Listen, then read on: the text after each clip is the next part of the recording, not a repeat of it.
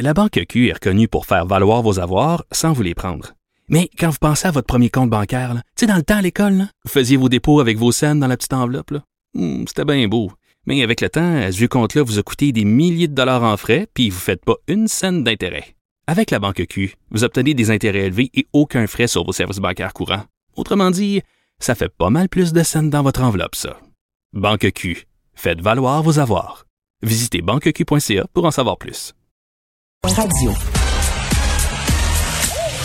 Geneviève Peterson. Elle réécrit le scénario de l'actualité tous les jours. Vous écoutez Geneviève Peterson. Cube Radio.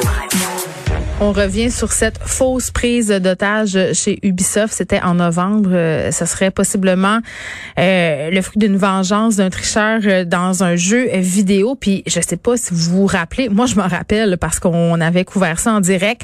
Euh, ça avait provoqué un branle-bas de combat. Les employés de chez Ubisoft qui étaient montés euh, sur le toit, déplacement de centaines de policiers, même un camion blindé. Il y avait des chiens pisteurs. L'escouade tactique du SPVM euh, était là parce que, bon, les employés de chez Ubisoft avaient reçu un appel qui semblait provenir de l'intérieur de leurs locaux.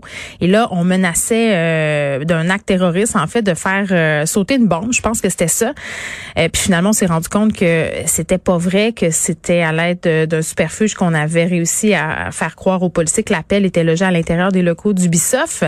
Néanmoins, euh, de se dire que ça serait possiblement une vengeance d'un tricheur, d'un joueur déçu par un jeu, c'est quand même quelque chose. On va parler de tout ça avec Gabriel Tepranier Jobin, qui est prof en jeux vidéo et industrie, et industrie culturelle pardon, à l'école des médias de l'UCAM. Madame Trépanier Jobin, bonjour. Bonjour. Bon, faut savoir euh, que ce présumé, euh, ce présumé faiseur d'otages là, pour euh, vraiment très mal m'exprimer, était un joueur du jeu Rainbow Six. Je ne connais pas ce jeu-là. Ce que j'ai appris, c'est que c'est un jeu. Oui, c'est effectivement un, un jeu de tir à la Oui, première personne où on joue en équipe dans les équipes terroristes contre terroristes. Ok, donc Un ce sont des jeux très. C'est un jeu très populaire? Oui, quand même, c'est un, un gros jeu, un gros jeu AAA avec une communauté euh, assez active. OK, mais c'est moi euh, je connais pas très bien ces communautés-là. Là. Euh, Est-ce que la triche dans les jeux vidéo à ce niveau-là, puis intensément comme ça, là, parce qu'on parlerait de quelqu'un qui triche régulièrement et de façon assez euh, sophistiquée, est-ce que c'est un phénomène euh, qu'on voit souvent? Qu'est-ce qui motive les gens à tricher dans les jeux vidéo?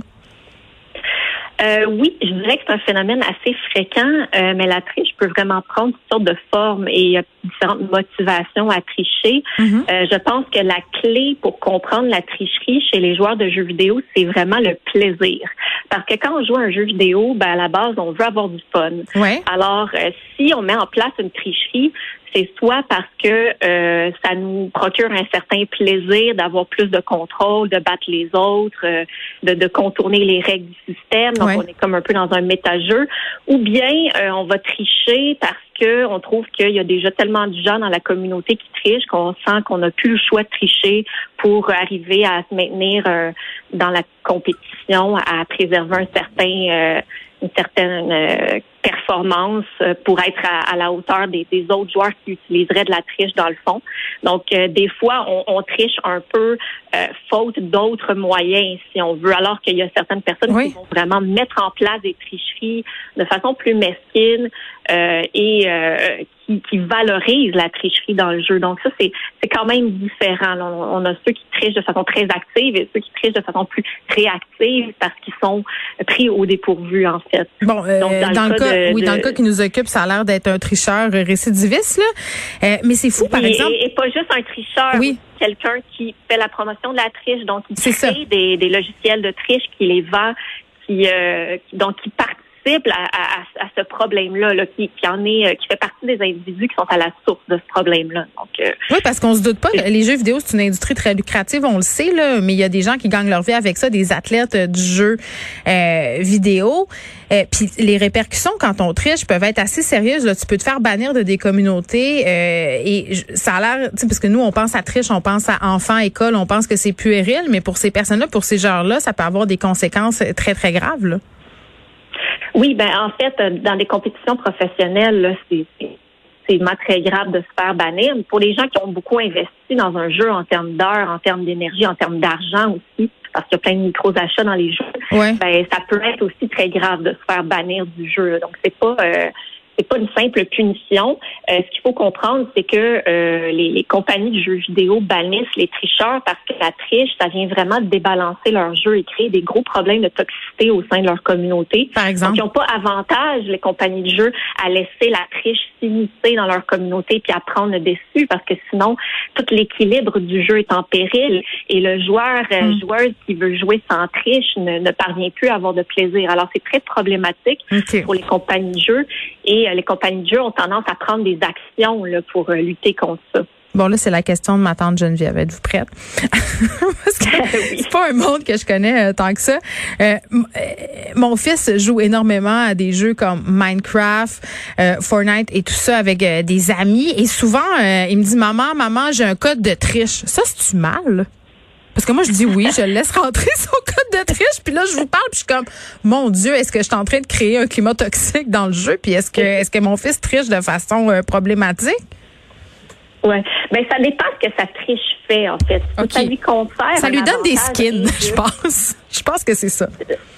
OK. Ben, si ça lui confère un avantage injuste dans le, dans le jeu par rapport aux autres joueurs, ben effectivement, il y a quelque chose d'un peu immoral là-dedans. Euh, alors qu'il y a des, des types de triches qui non, ne font juste que affecter ta propre expérience. Moi, je pensais que ça faisait Euh, partie du jeu parce qu'il y a des sites Internet remplis de codes de triche, puis les enfants de 7-8 ans sont tous là-dessus, là. Ben, c'est ça le problème, en fait, c'est que quand on est dans un environnement de jeu où la triche est généralisée, à un moment Ouais. donné, tous les joueurs ont comme plus le choix de s'y adonner pour être au même niveau que les autres. Et ça, c'est carrément euh, quand la compagnie perd le contrôle là, sur euh, la régulation de la triche dans son jeu. Alors, euh, on peut comprendre aussi qu'il y a certaines personnes qui trichent parce que tout le monde triche, parce que c'est généralisé. Mhm. Euh, donc, il faut, faut relativiser aussi les comportements des gens. Il y a des triches plus déviantes que d'autres, puis les triches qui se font en réaction à Mm. euh, une communauté dans laquelle la triche serait répandue, ben, me semble beaucoup moins euh, déviante. Oui, je comprends. triches qui, Oui, puis qui très, dégénère euh, en fausse prise d'otage euh, chez Ubisoft. Et là, Gabriel Trépanier-Jobin, j'ai l'impression qu'il y a- il y a des cultures de triche, justement, que c'est en quelque sorte une façon de défier les concepteurs du jeu, de défier le jeu en soi, puis que les gens s'organisent comme en espèce de sous-culture. Mhm. Euh, oui, ben en fait, ce qui est intéressant dans le cas de figure dont on parle ici, c'est effectivement que la bataille que se livre la compagnie Oui. et le tricheur, elle est sortie du jeu hein, pour aller s'immiscer dans la vie de tous les jours, dans la vie des employés d'Ubisoft et de leurs enfants, parce qu'il y avait leurs enfants à la garderie, là, sûrement. J'imagine que Oui, leurs enfants à la garderie du building. Donc euh, le- là, c'est vraiment, on, on ne, on, on ne s'attaque plus à coups d'algorithmes, de, de programmes informatiques. Là, on, on- on mène le combat Ça vient en vie. dehors du jeu. Ouais, donc là, c'est assez spécial et ça montre à quel point certains individus, pour certains individus, à quel point le jeu n'est plus juste un jeu, mais un mode de vie, euh, quelque chose qui, qui prend toute la place Non, dans mais leur vie. attendez, là, un euh, mode de vie, c'est intense, puis à un moment donné, ça devient malsain. Là, je veux dire, quand c'est rendu que tu fais des pauses prises d'otages, puis c'est drôle, euh, cette personne-là là, qui aurait logé un appel pour dire, euh, euh, je veux toutes les clés de Rainbow Six, sinon euh, je vais vous terroriser jusqu'à la mort, euh, je veux avoir accès à des commandes pour bannir des personnes. C'est comme si on avait une relation vraiment toxique, une relation amour-haine avec le jeu qu'on est supposé aimer, supposé être un loisir, là, jouer à des jeux vidéo. Tout à fait. Mais bon, faut quand même se rappeler que c'est un cas assez isolé. C'est rare qu'on voit Ok. les, les tricheurs se rendent jusqu'à cette étape-là. Euh, je vous dirais que euh, dans, dans la, la tranche trempe des tricheurs de ce type-là, c'est surtout des gens qui vont faire de l'argent aussi en vendant les logiciels de triche. Donc pour eux, c'est un gagne-pain. C'est pour ça que je dis que c'est plus juste du jeu. Euh, mais oui, mais là, on a, euh, ben, je pense que la personne qui a commis ces actes-là est plus juste un tricheur. Là. Non, on, va, on est ailleurs, là, puis ça fait penser à Ouais. d'autres comportements problématiques présents dans la culture des jeux vidéo. Là, on parle de doxing et de swatting. On peut-tu expliquer un peu c'est quoi? Oui, ben en fait, le, le squatting, c'est un phénomène où des joueurs, pour se venger d'autres joueurs, euh, des, de, de situations qui se seraient passées dans le jeu, vont Mhm. envoyer, vont faire envoyer la police sous de faux prétextes à leur domicile pour pour Et les faire arrêter, par exemple. Ouais.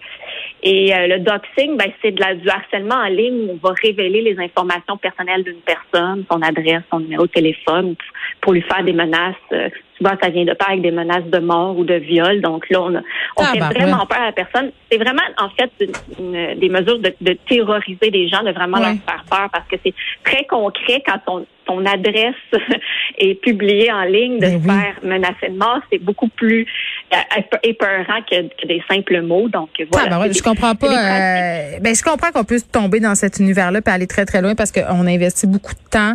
Euh, mais quand même, euh, c'est assez particulier de cette fausse euh, prise d'otage chez Ubisoft. Mais ça arrive très, très rarement. Heureusement, Gabriel Trépanier-Jobin, merci, qui est prof en jeux vidéo et industrie culturelle à l'École des médias de l'UQAM. Puis juste rappeler là, l'incident qui a coûté 1,7 million de dollars à Ubisoft euh, en perte de productivité, 15 000 dollars en services de soutien psychologique, j'imagine, euh, aux employés, 40 000 pièces de dommages euh, euh, matériels. Puis on parle pas des coûts engendrés pour le SPVM. Là, je l'ai dit tantôt, la cavalerie s'est déplacée, euh, des, des blindés. euh, C'était vraiment à grand déploiement. Puis hey, l'hé- l'hélicoptère TVA s'est déplacé. Ok, on a brûlé du gaz nous autres pour ça. Puis c'était un canular.